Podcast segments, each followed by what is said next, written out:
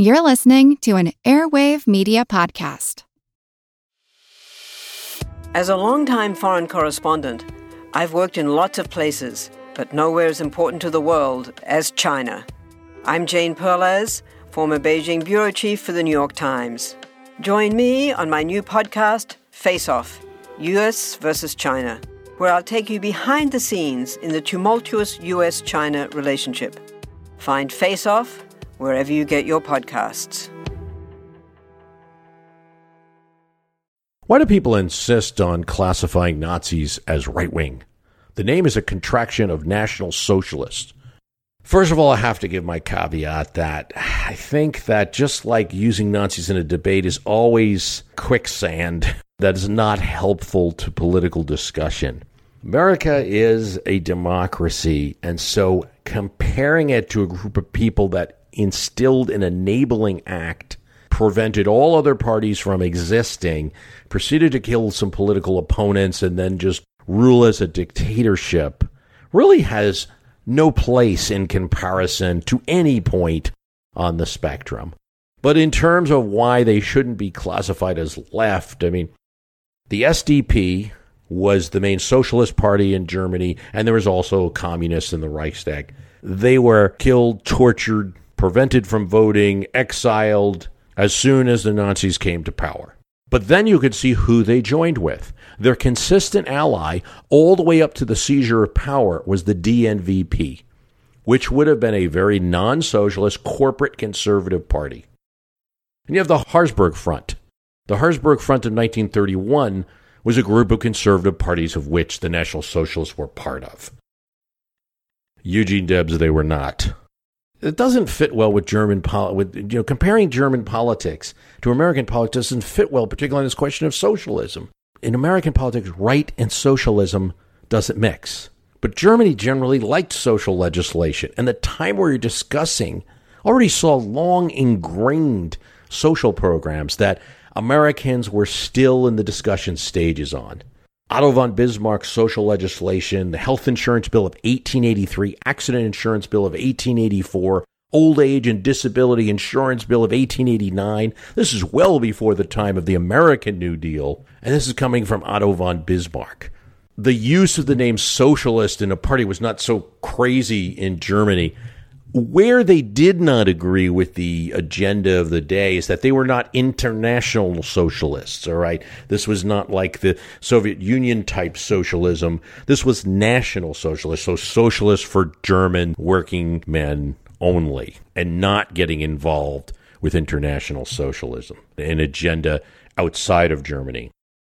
It is not right to take all people operating in a democratic country like the United States and compare them to people who were running a military dictatorship.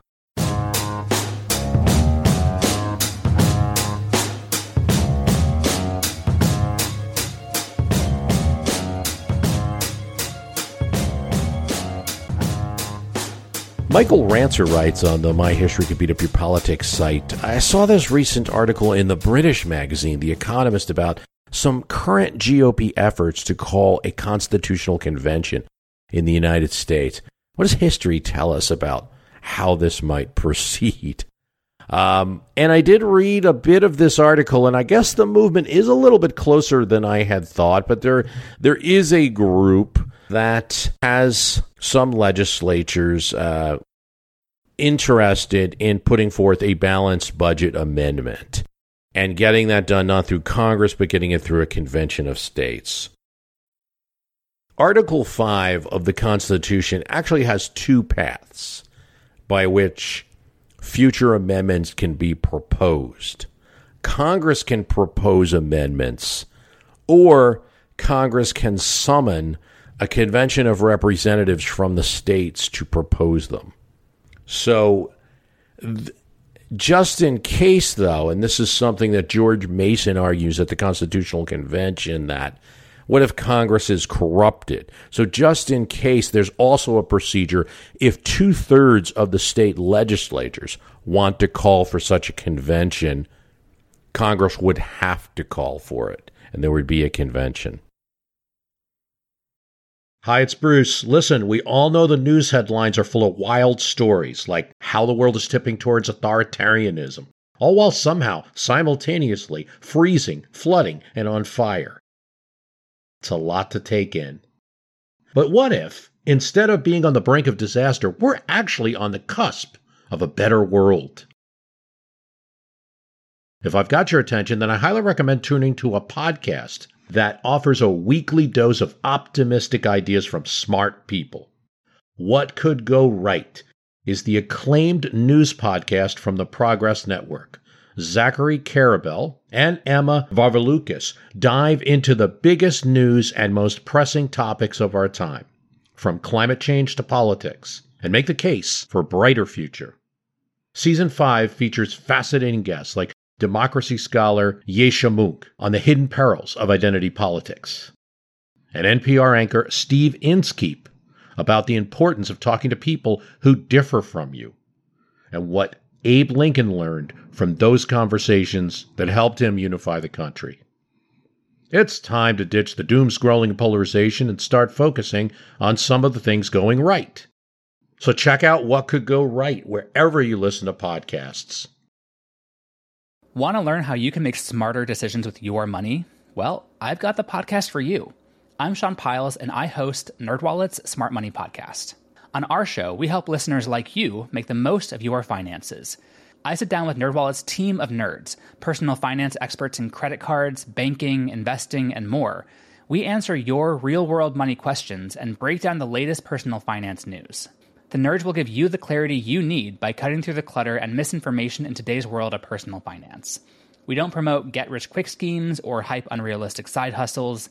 Instead, we offer practical knowledge that you can apply in your everyday life.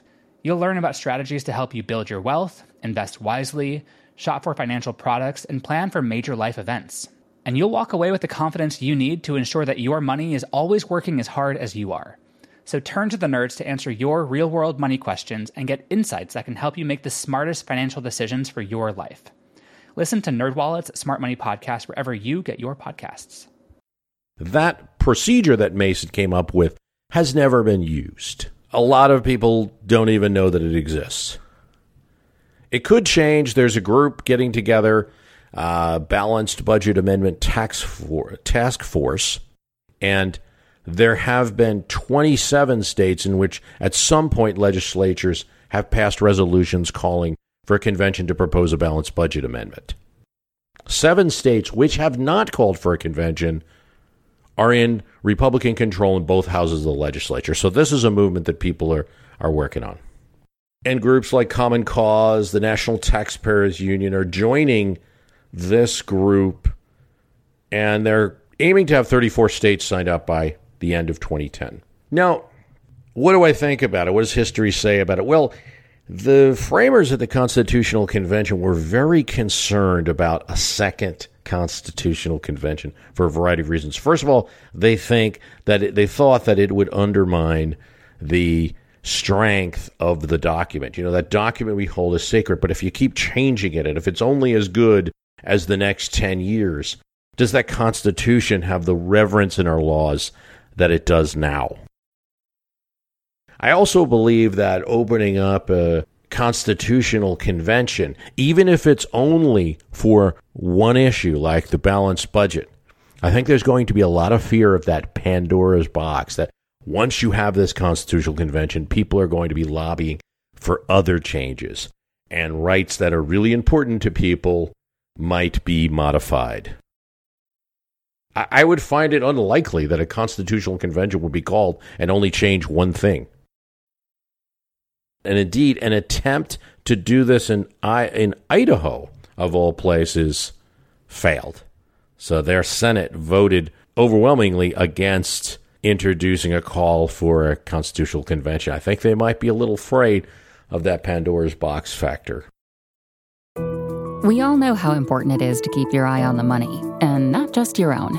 Stay on top of the latest financial and market news with Yahoo Finance. a podcast that releases new episodes almost every day. You'll hear a brief overview of the biggest news in the financial world, all in 3 minutes or less, right after markets close. Check out Yahoo Finance wherever you get your podcasts. That's Yahoo Finance wherever you get your podcasts.